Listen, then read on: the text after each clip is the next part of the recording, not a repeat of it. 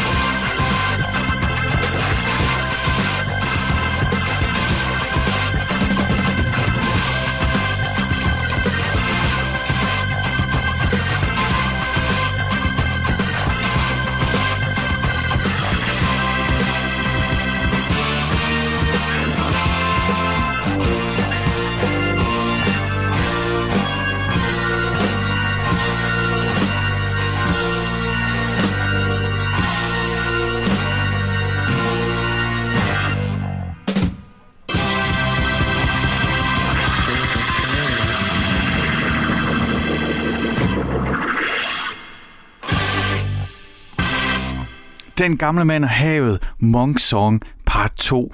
Og øh, det var dig, der spillede hammernål på den sang, Tommy Hansen. Altså også min far. Velkommen til Stusgade. Tak skal du have, kære søn. Kære Frederik. Du har været med øh, mange gange som gæst og hjulpet mig som ekspert i forskellige ting. Og nu øh, tænkte jeg have programmet før, at jeg går på sommerferie.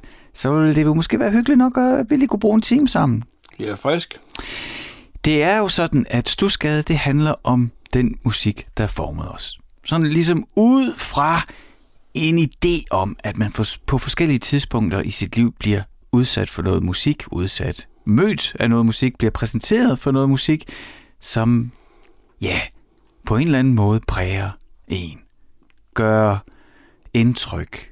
Sætter nogle linjer for, hvad skal der nu ske. Måske i virkeligheden er med til at danne den smag, som man bærer resten af livet, og man kan jo sagtens møde ny musik og, og blive glad for det, men et eller andet sted bliver det måske altid holdt op mod den der musik, der gjorde et særligt indtryk. Hvis du skulle tage os øh, tilbage til, altså ikke første gang, du hører musik, det er ikke så meget det, men første gang, hvor, øh, hvor musikken lige pludselig træder frem og kan noget mere end bare være i baggrunden, eller være sjovt, eller hyggeligt, eller hvad det nu end kan være. Der, hvor, det, hvor du lige pludselig siger, uh, hvad er det? Hvor skal vi så hen i tid og sted? Nu skal du tage os med tilbage i Ja, tidsmaskinen, skal- for det kan musikken jo. Jamen, det kan den. Og den, øh, den starter med at tage mig tilbage til 1963. Og hvad var det lige, der skete i 1963? Der kom Beatles! For første gang så hørte jeg She loves you, yeah, yeah, yeah, yeah. Hørte du den sekser der til sidst? Ja. Det er den, den, den, den korstemme der, hvor det hele, hvis man kan lige kan huske, når vi, når vi spiller det også lige om lidt, så kan man lægge mærke til, det er, Ja, så- der hvor den lander, så står akkorden og spænder helt vildt, og det er det, det sjette trin, der kommer ind der. Jeps.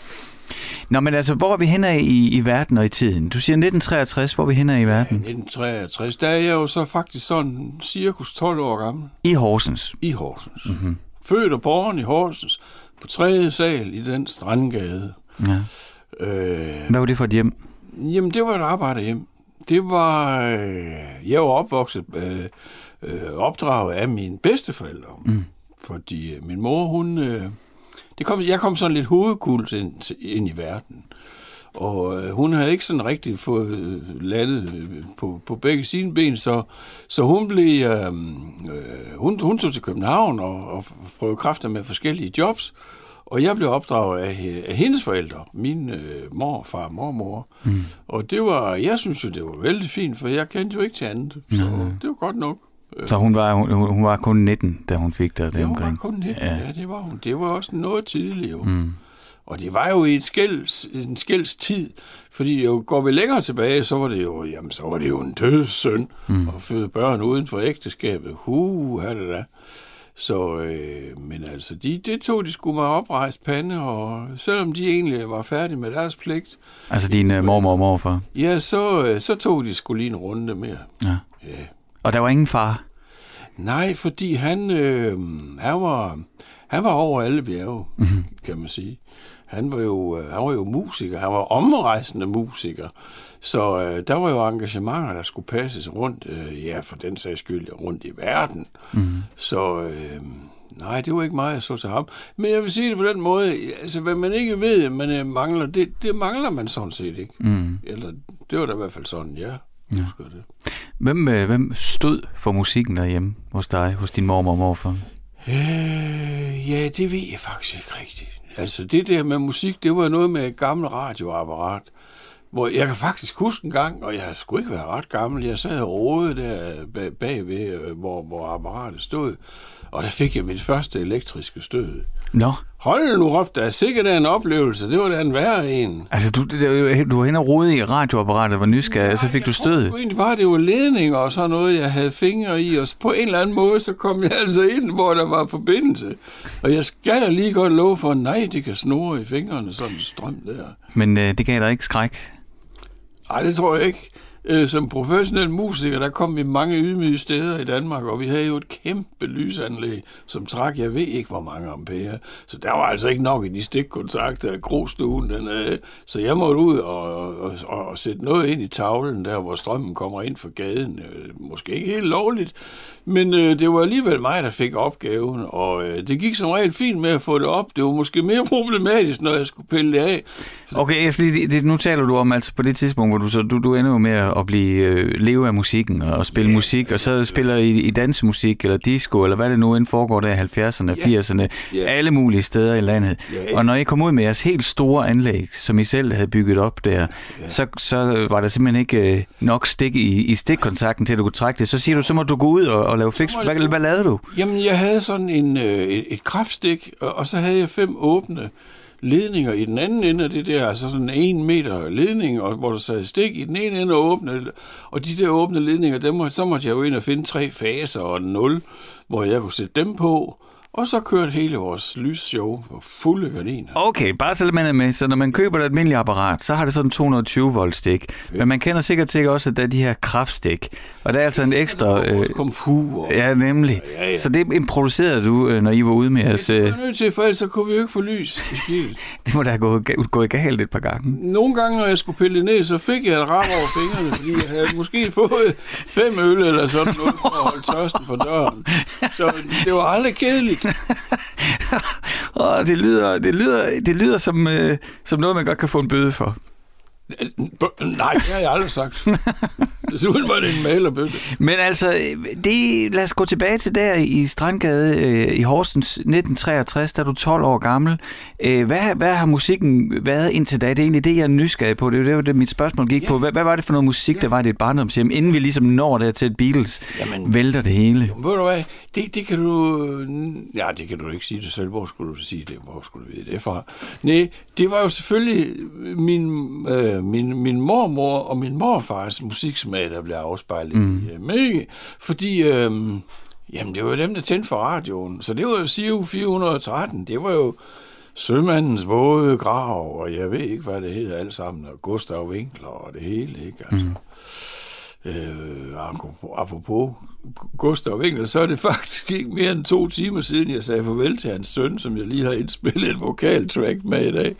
Michael Winkler, ja, han synger fuldstændig som far. Nå, men det var en sidebemærkning. Mm. Ja. Det var det, det, var det der kørte, der kørte 700, 413, 413 ja, på... Øh, var... Men hvad så, når din mor engang imellem kom, med hjem, øh, kom hjem? Havde hun så noget musik med hjem fra København? Mm, ja, men hun havde jo også nogle veninder og sådan noget der. Der var jeg jo nogle gange med, og når, vi var, når hun var hen og besøgte dem. Og øh, så havde de måske en rejsegramofon, eller sådan et eller andet, som man nu havde dengang. Og de havde singleplader. Og der var jo så en, der havde Elvis Presley. Not da, da. Det var jo ikke uinteressant, ham der Elvis. Mm. Men alligevel, jeg var ikke så gammel, at jeg helt forstod, hvad det var, der foregik øh, på den tid. Mm. Det var først ligesom, da Beatles kommer i 63 der, boom, så er jeg simpelthen solgt. Og jeg kan huske, øh, på den tid, der havde man sådan nogle, sådan nogle gule regnfrakker i sådan noget kraftigt materiale, næsten ligesom jeg forestiller mig sådan nogle fiskere, de har ude mm. i Vesterhavet, ikke? Og den der gule, øh, ja, regnjakke, kan man vel kalde den, den fik simpelthen med sådan en grøn tus, der begyndte jeg at male ting og sager på, og skrive navne og sådan noget. Jeg synes, det var meget spændende, altså. Hvad, det, hvad mener du? Hvad skrev Jamen, du? sådan, jeg begyndte at opføre mig ligesom en fan. Så. Nå, så skrev du Beatles og sådan noget på ja, i regnfrakken. Ja, forskellige ting. Altså sådan, jeg begyndte at blive en del af den der fankultur, der ligesom... Mm hænger ved, når man øh, lægger sit hjerte på en bestemt ting. Ikke? Det er også derfor, merchandise det fungerer. Mm. Øh, man vil gerne have lidt med hjem af, mm-hmm. af det, man lige har oplevet. Ikke? Mm. Hvad, hvad, hvad var det, der, hvad, hvad, hvad, lige, altså Beatles, She Loves You, hvad var det, det hvad skete der inde i det, da du hørte det? Jeg tror dybest set bare det. Jeg, altså, jeg, jeg har jo ikke lavet anden musik hele mit liv, ikke? så altså, jeg, jeg har bare talent for, for musikalitet, og, øh, og det var det, der ramte mig, fordi Beatles er så genmusikalske. Ikke? Mm. De havde jo en pangdang, en modpol, en yin, en yang, om du vil, som hed Rolling Stones. Og de to var jo på en måde uadskillelige. Ja, det var de jo ikke, fordi, men altså, de, de, de, de, de balancerede jo tingene meget godt, hvor Beatles, de var sådan positive, og der var orden i gelederne, hvor Stones, det var mere sådan lidt smussig, og det var ikke altid, der måske var helt orden i gelederne, og sådan på samme måde som Beatles, vel? Det var sådan forskellige strukturer. Og der må jeg sige, at øh, musikaliteten vandt for, for mit vedkommende, mm. og derfor Beatles, ikke? Mm. Men så er der også noget i den sang, den er bare så positiv. Den, den, øh, den varsler nye tider, den varsler gode oplevelser, ikke? Det, det er det. Mm. Det er det, den kan. Jamen, så lad os lytte til uh, Beatles, She Loves You. She loves you, yeah!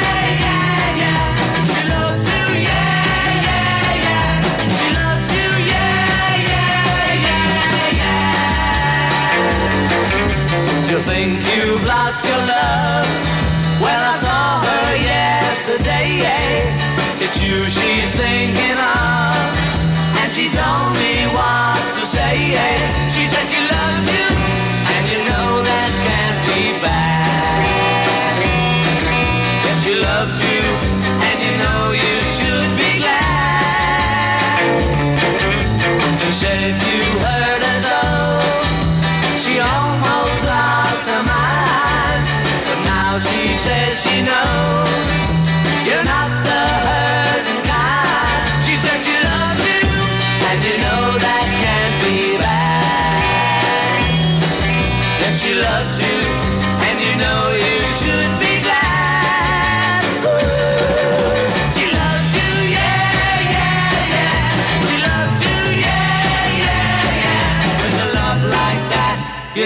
you should be glad.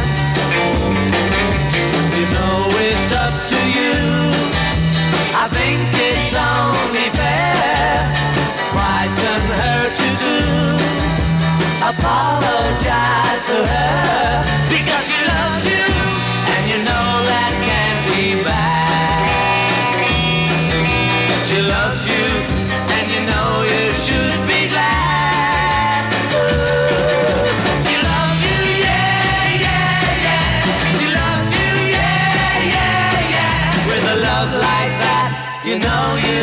be glad. With a love like that, you know you should be glad. With a love like that, you know you should be glad.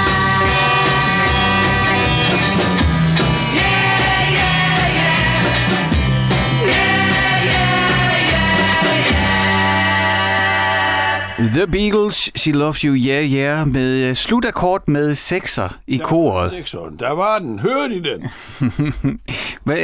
Prøv lige at fortælle om det interval. Hvad er det, hvad der sker, når man... Altså, hvis man lige skal tage det sådan... Uden at, ja, nej, det kan ikke, vi kan ikke undgå, at der går lidt musiknørderi i Nej, det. Altså, der er en grundtone. Man kan sige, der er ligesom en tone, som en komposition normalt. Altså, hvad sådan en popsang tager udgangspunkt og har en grundtone. Der findes alt muligt kompleks musik, som har flere grundtoner, men lad os nu bare lige i tilfældet her, der er der en grundtone, ikke? Mm-hmm. Og på en grundtone, så kan man putte en tært på. Ja. Og den farver ligesom, om man er i godt humør eller dårlig humør. Det der, det er dur, eller er det mol? Det er det. Altså, ja, det er jo meget forenklet, det vi er i gang i Ja, lige nu. ja, ja. Og så oven på den øh, øh, tært, så kan man smide en kvint, det er femte trin, og så har man en grundakkord. Sådan en grunddur eller en grundmol-akkord. Ja. Det, er så, det er næsten så enkelt, som man kan gøre det. Men så kan man jo begynde at smide nogle krydderier på de akkorder, så det begynder at trække i forskellige retninger. Ja. En syver, Ja, eller en lille syver, ja. eller man kan gå lige skridtet længere ned, og så får man sekser. Sekser. Ja. Hvad gør det ved dig, når du hører sådan en sekser? Jamen, altså, det, får mig, det rammer nogle følelser. Der er øh, for eksempel noget af det øh, klassiske musik, som, som er, er mest følelsesladet efter min over mening. Det er jo sådan noget som øh, Debussy og Ravel for den sags skyld også. Og de vælter rundt i sekser og nier. Øh, nier, det er jo... Så, når, hvad er nu en nier?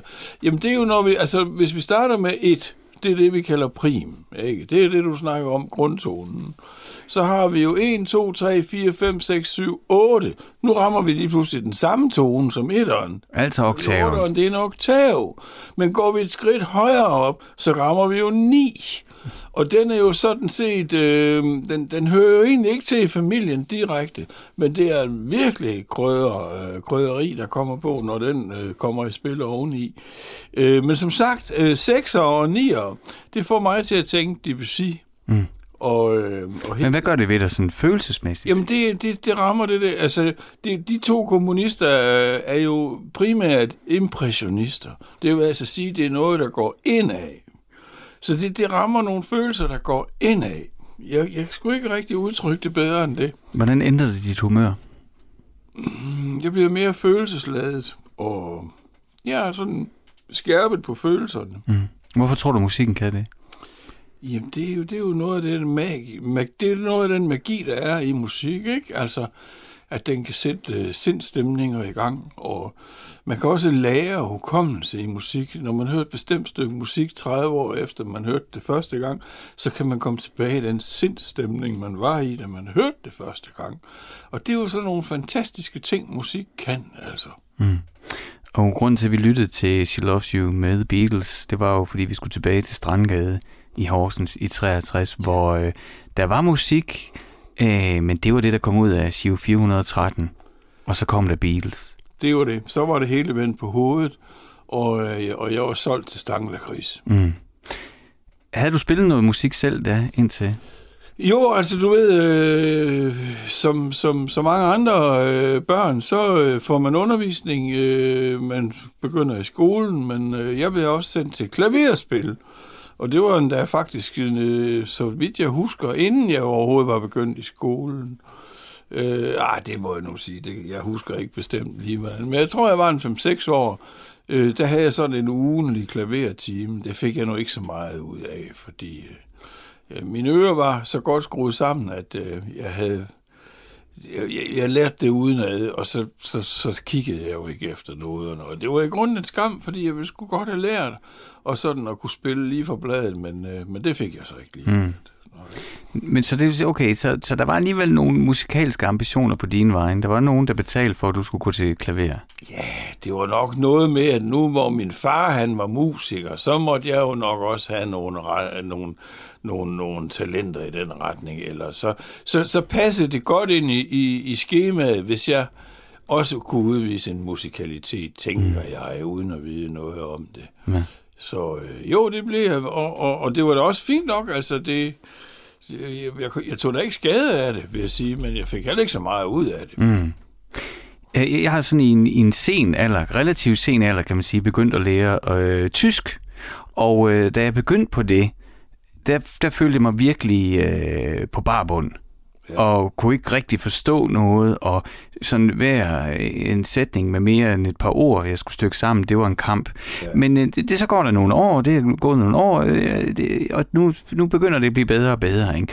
Og noget, som jeg har lagt mærke til, det er den tysk undervisning, jeg fik i folkeskolen, som jeg ved Gud ikke fulgt med i, eller havde interesse i. Faktisk til så slem en grad, at Solvej Worm, min tysklærer, hun tog mig og Søren Slægelbauer og gav os vores eget bord væk fra de andre, for så kunne vi sidde og lave vores krigstegninger der. Mm. Altså, så, så forstyrrede vi ikke i undervisningen. Du ved, vi blev ligesom, vi blev tilsidesat med rette, fordi at vi var overhovedet ikke interesserede. Yeah. Alligevel, så har jeg fornemmelsen nu en gang imellem, at der var noget, der sneg sig ind under radaren ja. der i tysk time. Jeg sad der jo. Der var jo noget i rummet. Ja. Tror du, det er på samme måde med din klaverundervisning, der er ingen interesse? Ja. Du har ingen interesse. Var der alligevel noget, der sneg sig ind? Ja, det, selvfølgelig var der det ikke, fordi at, at når man sådan skal flytte fingrene på et, et klaviatur, så, øh, så er man nødt til at gøre det efter, efter nogle bestemte mønstre, afhængig af, hvad for nogle tonarter, om der er mange hvide og mange sorte tangenter, man skal have øh, i spil. Øh, og for at kunne gøre det hurtigt nok, nu taler jeg primært om skala. Ja, ja øh, så, man, så skal man vide, at når man har spillet tre toner, så skal man flytte øh, fingersætning, mm. og så kan man så tage de sidste fem, og så rammer man oktaven. Ikke? Mm. Så det du taler om lige nu, når man forestiller sig en klaver med alle tangenterne, så når man lærer at spille klaver, så lærer man jo, at fingrene skal bevæge sig på en bestemt måde. Yeah. Ikke bare, altså, jeg kan give dig et eksempel, jeg har jo ikke lært 10-fingersystemet på min computer. Altså, på, jeg har ikke gået til skrivemaskineundervisning, Nej. men det har min marker Andreas. Han kan jo sidde og, og kigge ud i luften, og øh, mens du taler, så kan han skrive det, du siger. Det... Jeg sidder og har sådan et, et femfinger hjemmelavet system, ja. som man kan komme ret langt med, ja. men så kommer begrænsningerne også. Ja. Og derfor så skal man lære de der skalaer og flytte hænderne på den rigtige måde, ikke? fordi så kan man ligesom blive ved med at udvikle sit spil korrekt. Det, det, det, altså, der er nogle regler, og selvfølgelig kan der være nogle fordele ved at følge de regler. Ikke? Mm. Men man, man kan jo også klare sig uden. Øh, så, men altså, ja, der, der var et eller andet, jeg lige havde lyst til at sige, men det forsvandt lige, så nu... Jamen det vi snakker om, det var det der med, at selvom du ikke havde interesse i klaverundervisning, så spørger jeg, tror, der var noget, der sne sig ind under retterne alligevel, som ja, du stadigvæk bruger den dag i dag. Skalaerne, ikke? Du ved. Det, det kunne man jo sidde og øve i timevis. Og det var jo godt på den måde, at man fik noget motorik i fingrene og sådan, ikke? Altså, men, men sådan lige ellers, så ved jeg som ikke rigtig lige øh, hvor meget jeg kan tilskrive det af gode, gode ting der. Men hvad gjorde du så, da du hørte She Loves You med Beatles? Hvad, hvad, så, så havde du en gul regnfrakke, og, og med en grøn ja, tus, der skrev du navn på, men hvad skete der så? Jo, men jamen, jeg tænker egentlig bare, at jeg var ved sådan at finde mig selv, øh, skabe min egen personlighed i forhold til verden, og mit eget lille oprør. Øh, altså, når jeg skrev på den der gule regnfrakke der, og gik ned ad gaden, det var jo, så følte jeg jo, at jeg havde overvundet en eller anden barriere, for jeg synes jo, det var lidt farligt, det jeg gjorde. Mm. Det var det jo ikke. Der var jo ikke andre, der bemærkede det end mig selv. Men, men det var sådan noget... Øh, og det er jo meget typisk, tror jeg, i den der tid. Det er jo, vi taler om den tidlige pubertet, ikke? Mm-hmm. Der, hvor alt bliver grundlagt, og hvor, hvor alle referencer øh, kommer til at ligge. Og, og, øh, og det var jo sådan en form for... Øh, der var noget oprøret energi i mm. ikke? Af, af, af katalysatorer, for ligesom at komme i gang med at sige, nej, nej, det vil jeg ikke på den måde. Jeg vil sådan her. Mm. Ikke? Og det, altså, ja, dybest set. Tror jeg. Hvad skete der der omkring dig? Altså, hvor, hvor hang du ud, og hvad blev du ud? Hvad, altså, efter det ligesom dørene ligesom blev åbne der, hvad, hvad, hvad var det så for en kultur, du blev en del af? Så, øh, jeg havde jo øh, så nogenlunde samtidig, øh, der, var jo, øh, jeg, jeg var fra Horsens, og Horsens havde jo der i 60'erne et ry for at være Jyllands Liverpool. Mm. Det vil altså sige, at det var en smeltedil af orkester, som alle havde den der 60'er ting kørende, altså den der, det var beatmusik, også kaldet pigtrådsmusik, ikke? Peter Belli, han var virkelig en frontløber der. Jeg husker det sted, vi hang ud der, det var jo sådan en alkoholfri bar, øh, der hed Kolibri Bar i Horsens, hvor vi kom. Og øh, der var selvfølgelig en jukebox, og, øh, og det, noget af det første, jeg hørte af, i den jukebox, det var jo Peter Belli med You better move on. ikke? Fordi han var jo ikke helt super til det der engelske, men, men det var sgu en god melodi, og, der, og han havde en god stemme og sådan noget der. Jeg så ham også på dyrskuepladsen, når han optrådte på... Øh, Ja, det, det var jo vel i virkeligheden i det øh, miljø, han, han mødte sin kone, ikke? Fordi øh, hun var jo datter af Miranda, som havde sin camp, campingvogn, hvor hun kunne se ind i fremtiden og fortælle folk, øh, hvor deres udkårne øh, kom fra, og hvad der ville ske, og alle de ting. Øh, og når han stod der på blokvognen, ikke, og han havde sådan lidt langt hår, øh, ja, det begyndte jeg jo også sådan at, at redde håret fremad. Vi havde jo vant til, at det skulle tilbage, men nu skulle det lige pludselig fremad. Mm. Og det var jo nok i virkeligheden, fordi der var en eller anden, jeg tror det var Brian Epstein, deres Beatles manager, som havde set, øh, når de kom over, ud af, af swimmingpoolen, som de åbenbart havde været i, jamen så, havde, så faldt håret jo naturligt ned fremad. Og det blev jo så til deres frisyrer. Ikke? Altså Beatles. Beatles, ja. Så, så, så det, altså, det var jo alle de der signaler, jeg begyndte at påføre mig selv og mm. være en del af, og som, som jeg synes var fedt at være en del af. Ikke? Og jeg kan også huske, at jeg købte sådan nogle Beatles havde jo også, sat jo også mode i, hvordan tøj skulle være, og sko og sådan noget der. Beatles-støvler, ikke? Det var jo, det var jo meget hipt i den tid der. Og øh, så gjorde det ikke så meget, at det gjorde pisse ondt i, i tæerne at gå i, men fordi man skulle bare se sådan ud, ikke? Mm. Og det er jo egentlig noget utroligt noget, man er, vand, man er villig til at gå igennem ild og vand for at sende de rigtige signaler, ikke? Men så øh, på et tidspunkt, så er det ikke nok bare at lytte til musik ned på Colibri Bar, eller se Peter Belli ja, på en blokvogn. Så begynder du selv at spille. Ja, fortæl om det. Ja, øh, jamen det starter jo sådan i det små, ikke? Altså igennem en længere periode, så stod jeg der og trykkede næsen flad mod øh, musikhandler Hjortlunds øh, øh, udstillingsvindue øh, midt på Søndergade i Horsens. Øh, fordi der stod jo en Egmont-guitar derinde bagved. Og det var jo et torturinstrument. Den var næsten nærmest uspillelig. Men altså, den havde jo den rigtige fasong, og den lignede sådan en Stratocaster af udskæring, og, og Perlemor havde den jo også i sit slagbræt og så videre, og jeg tror, den kostede 125 kroner, det var jo næsten uopnåeligt, men jeg fik altså sparet sammen til det på en eller anden måde, og fik, øh, fik den i hus. Øh, og så var jeg jo egentlig, så skulle jeg jo egentlig bare finde nogen at spille med. Og øh, jeg ved egentlig ikke sådan lige, hvordan det hele det kom i gang, men lige pludselig så havde vi altså et orkester. Mm. Øh, der var en sanger, han hed Kalle, og der var en trommeslager, han hed Peter. Øh, og hans lillebror, han spillede bas, og så var der så mig, sagde hun, som spillede lead guitar. Ikke at jeg tror, jeg vidste, hvad det var dengang, men altså, øh, ja. Mm. Øh, og øh, på et tidspunkt, så slog vi os sammen med, øh, i det kvarter, hvor vi havde øvet, øh, vi, vi øvede hos, hos Kalle i kælderen af det hus, hvor han boede.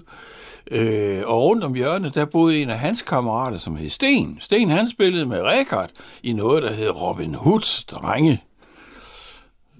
Nå, jamen, de var egentlig sådan et, et, et par skridt foran os, øh, øh, så, så, så det, der var lidt respekt i retning af det. Øh, og på et tidspunkt, så slår vi så pjalterne sammen. Øh, Rekard og Sten kommer over til os, og, øh, øh, og så kalder vi os Jack and the Rippers. Det er et ret godt bandnavn. Ja, der er smæk for skillingen. Øh, og selvfølgelig så har man altid en anledning til at komme i snak med folk. Øh, hvem er så Jack? Er det Jack? Øh, ja, nå, ja, ja, ja. Øh, men i hvert fald, øh, og vi kom ud og spille. Det var så heldigt, at Sten, øh, som spillede bas, hans far øh, tjener Lind, som øh, vi kalder ham, han, øh, han synes, det var sjovt, at vi havde den interesse. Og han stillede sig til rådighed som chauffør. Tænk på, vi var jo stort set ikke andet end 13-14 år, så mm. vi kunne jo ikke selv køre en bil. Vi kunne heller ikke skrive under på en kontrakt. I hvert fald ikke en bindende kontrakt, og det, det, det skulle man jo have, hvis man skulle ud og spille på en restaurant eller et andet sted. Så skulle der jo være en kontrakt jo. Så, så alle de ting tog han sig af, og det gjorde jo, at vi var i gang enormt tidligt. Mm. Øh, og havde vi sådan en... Øh, Øh, ja, vi havde som regel øvedage. Jeg husker ikke lige, om det var onsdag eller tirsdag, men der var i hvert fald et sted i Aarhus, der hed Boom. Og øh, der kunne han jo godt finde på at køre os op og sådan noget der. Der, der så jeg sgu uh, Jimmy Page for første gang med Nej. violinbue og øh, blond øh, telecaster sammen med New Yardbirds. Nej det var virkelig fedt ting. Hue var også derinde og spille, og, og alle toppen af dansk øh, beatmusik var der. Øh, Hitmakers og Defenders og... Øh, ja, øh, hvad de hed. Ja. Mm. Det, det var lige de to, der sådan sprang mig i hu, ikke? Mm-hmm. Øhm, så, så det var jo altid, altså, det var fedt, han gav det. Det var nu også lige så meget, fordi på den tid, der var der et dansk band, og det tror jeg stadigvæk, de kalder sig Lollipops. Det var to brødre, hvor den ene nu ikke lever længere. Det var en trio, der tog ud og optog, øh, optrådte. Og de havde også deres far til ligesom at have den rolle der, som øh, Tjener Lind, han havde. Mm-hmm. Øh, så han, jeg tror, han blev inspireret af dem, og så vil han være det samme for os. Så det var bare heldigt for mm. os. Hvad skete der så? Altså, hvordan udviklede det sig? Jamen, det, det gik jo stille og roligt frem, øh, fremover. Øh, vi, øh, vi fandt hurtigt ud af, at der var en retning i musik, der hed Motown, som, som havde nogle numre, som, som faldt virkelig godt i vores smag. Øh, og det var jo sange som Reach Out, I'll Be There, Four Tops, og det kunne være Supremes, øh, øh, og de, ja, øh, og, øh, ja, jeg, nu kan jeg sgu ikke engang huske titlerne på dem, men altså, der var rigtig mange gode numre. Det kom så egentlig af, at der var et engelsk orkester, der var øh, og spillede af og til i området her, som hed The Shelleys. Og deres repertoire var spækket med de der øh, Motown-sange, som jo, øh, som jo havde et lidt højere niveau, end det vi var vant til, ikke? Mm. Altså man kan sige, Beatles, mange af deres sange havde jo også et højt niveau, men helt i den spæde start, der var det egentlig meget tilgængeligt og enkelt, enkelt det de lavede. Ikke? Det var de der sædvanlige tre akkorder, som man øh, rundt om et lejrbål kan spille de fleste numre til med en akustisk guitar. Øh, men, men så kom altså det der Motown og de numre der, og de var, sgu, øh, de var altså godt skruet sammen. Der var en bas, der var harmonisk. Den bevægede sig ikke kun i grundtoner, men så spillede den lige tertsen lidt og sådan. Og det, det gjorde altså noget ved det. Øh, og det blev sådan lidt af vores trademark øh, dengang. Øh, og ja, så det udviklede sig bare hen ad vejen. Men det var jo kopimusik, I så spillede der. Ja, det var det stort set det hele i den periode der. Mm. Ja. En anden ting, der også sker øh, på det tidspunkt, det er jo også, at, øh, at øh, ja, det har jo altid været en, en del af musikscenen. Det er jo også stofferne. Hvordan var det? Nå ja, men det, øh, det, var, det var jo der, hvor sådan hassen den begyndte at, at, at, at gøre sig gældende. Altså, den havde jo faktisk været der i et stykke tid, det var jeg så bare ikke helt klar over, fordi øh, man havde jo en struktur øh, op til, til, til 63, som gik på jazzklubber rundt omkring.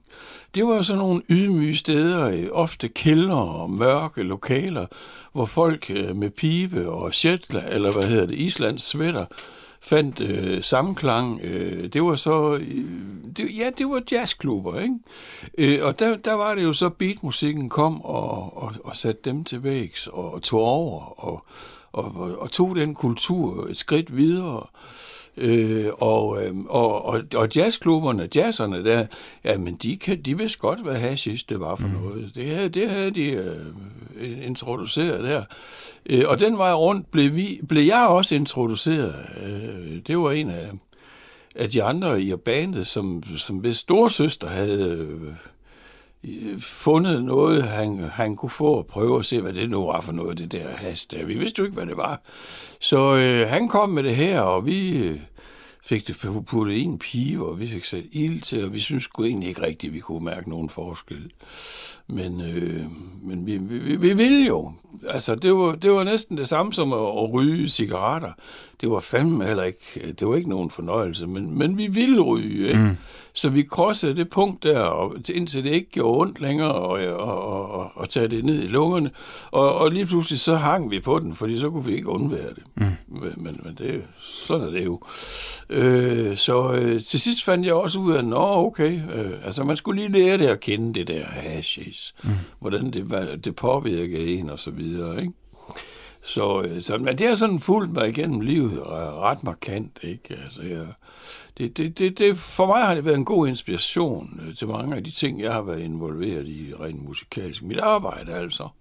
Men sådan formativt der, ikke, hvor, hvor, hvor din musikalske verden den så udfolder sig, øh, jamen så kommer der jo også, kan man jo sige, øh, så kommer Hassen, som jo øh, kan jo forstærke de oplevelser, yeah. og, og jo nok er for dig meget forbundet med hele den musikalitet, der sker.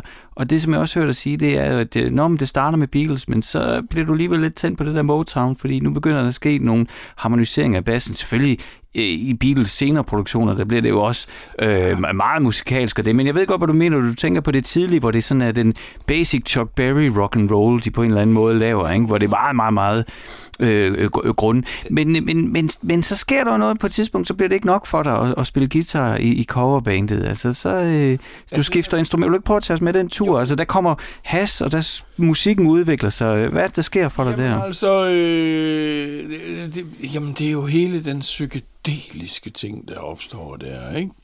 Øh, og den kommer jo, øh, det, det er jo, den er jo en voldsom del af tidsånden, og den, øh, den påvirker jo stærkt, hvad Beatles går over med, ikke? Strawberry Fields, Wall, I'm the Walrus, ikke? Øh, A Day in the Life, og så videre, ikke? Altså, det er jo mega psykedelisk, det der foregår der. Men det var jo ikke kun dem, der var jo også andre, Øh, husker jeg ikke lige alle navnene, men... Øh... men hvad er det, der sker med dig? Jamen, jeg følger jo bare verden, kan man sige. Jeg bliver ramt af de øh, nye ting, der kommer, ikke? Og på et tidspunkt øh, i 67, øh, der, det, er jo, det, det anser jeg jo for at være et skældsår. På den måde, at der sker virkelig et skifte i musikken der. Og det er primært på grund af Hendrix, Jimi Hendrix, og Eric Clapton, Jack Bruce og Ginger Baker, The Cream, ikke? De, de kommer der samtidig med et album hver. Og jeg husker så tydeligt, at jeg... Dengang, der, der købte man jo plader. Altså, der var jo ligesom ikke så meget andet. Jo, man kunne selvfølgelig også åbne for Radio Luxembourg om aftenen, og var man heldig, så kunne man derfor lov at høre en hel sang, uden den forsvandt. Men ellers så var det jo sådan, det tonede ind og ud, og det støjede, og det, men det var også en del af charmen ved det.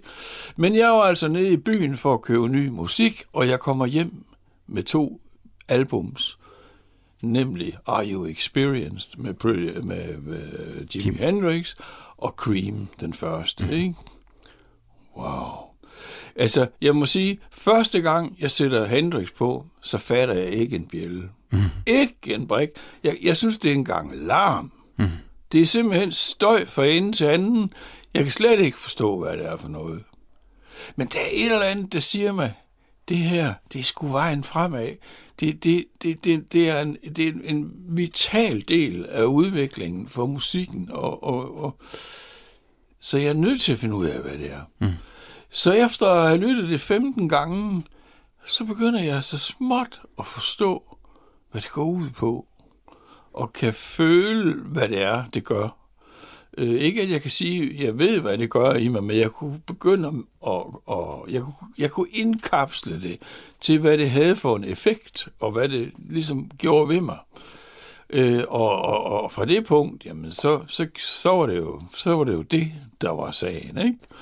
Så øh, sådan skifter tingene jo hele tiden, ikke? Altså, øh, man kan jo sige, det, det altså, det danner jo mode. Jeg ved ikke, hvad der er mode, om det er moden, eller det er det, der danner den, eller om den danner det, som bliver mode. I hvert fald, sådan verden den udvikler sig hele tiden. Ikke? Og det er jo også sådan typisk bedst, som man tror, man har fundet ud af alting, så kan man glemme det hele, fordi så har verden flyttet sig. Mm.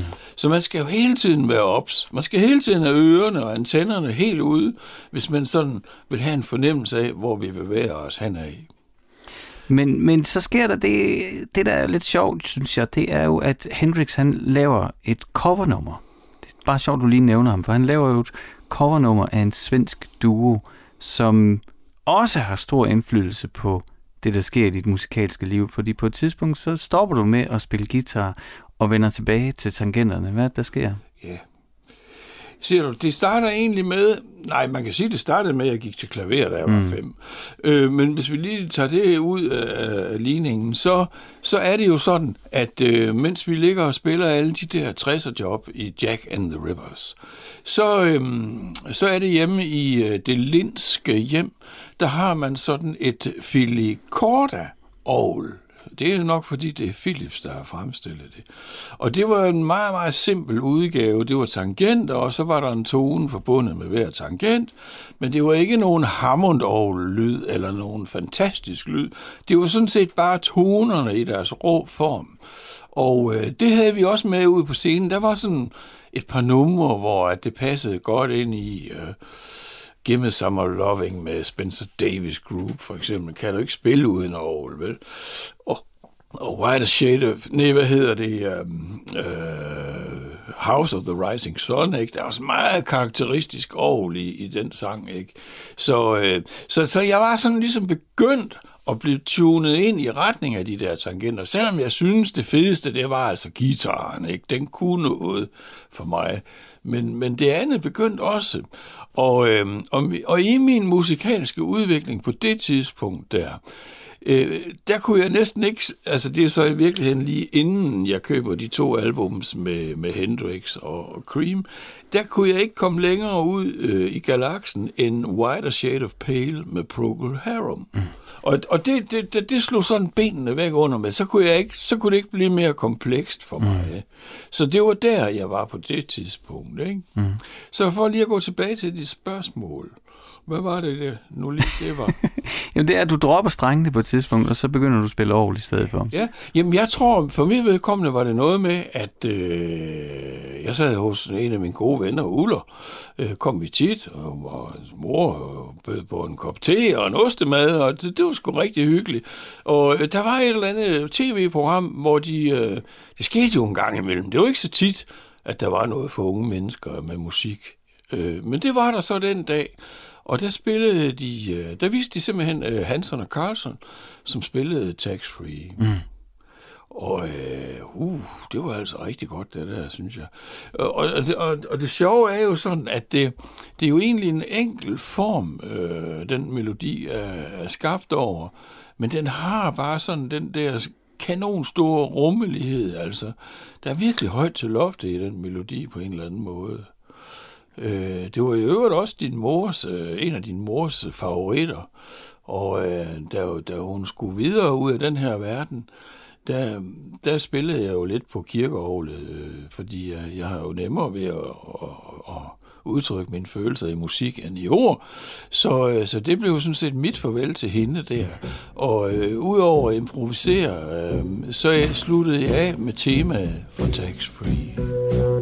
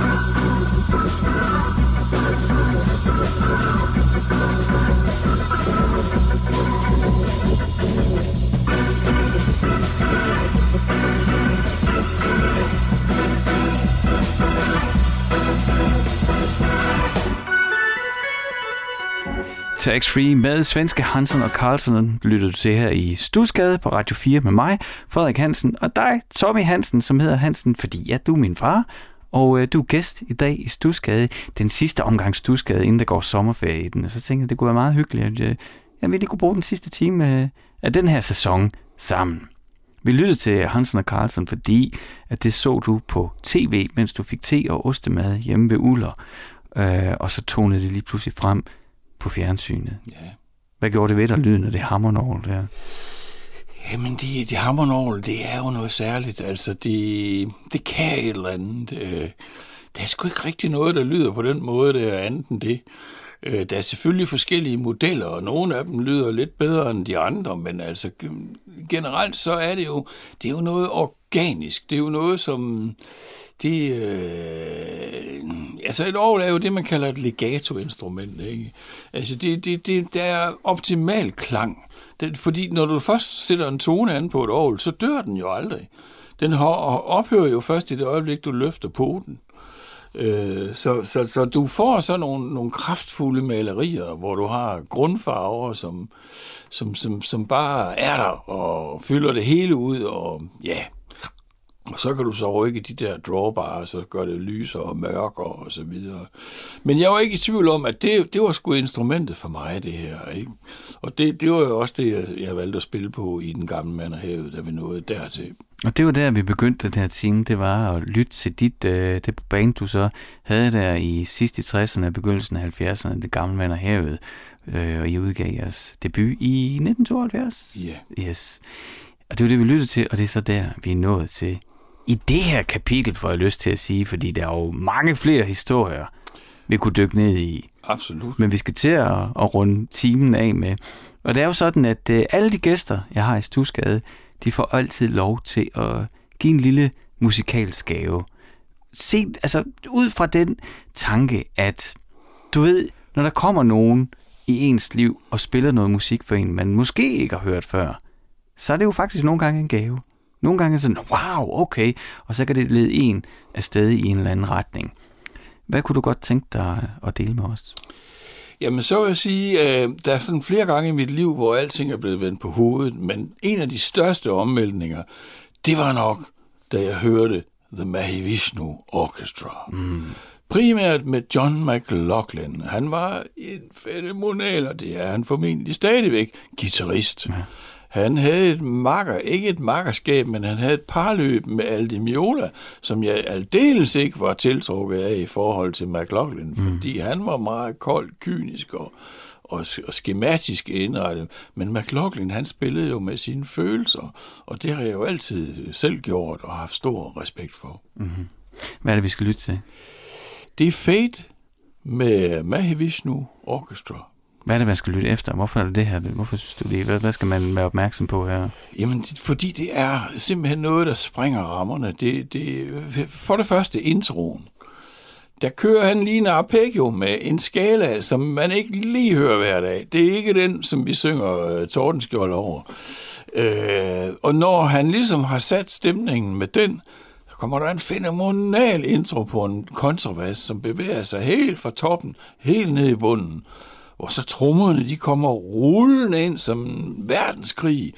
Godt udstyret med flanger og elektrisk lyd, og så er groovet i gang, ikke? Og det kører og kører, og det har nogle harmoniseringer, som ligger på kanten af det forståelige. Men alligevel, det tiger og piger ens nysgerrighed ud over alle grænser. Hvor det så til sidst kulminerer, kulminerer og, øhm, og der kommer sådan en sindssyg violin, der bare spiller øh, så man skulle tro blodet, det stod ud af fingrene på violinisten. Og det er bare så overdrevet godt gjort, at den kvinde, der bryder i latter til sidst, er en perfekt afslutning på det nummer. Det var også en uh, perfekt afslutning på den her samtale. Tom Hansen, tusind tak, fordi du var med i Stusgade. Det var en fornøjelse. Her er Mahavishnu Orchestra med Faith.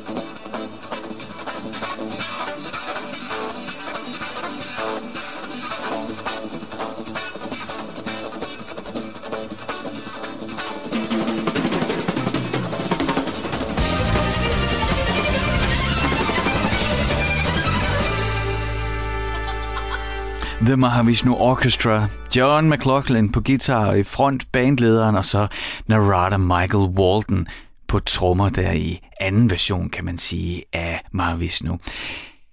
Stusgade er ved at være forbi, og jeg går på sommerferie. Jeg er simpelthen væk de næste seks uger. Jeg glæder mig allerede til at være tilbage igen. Sådan, øh, måske lidt brunere, lidt mere salt og klar på mere musik. Nu er der nyheder på Radio 4.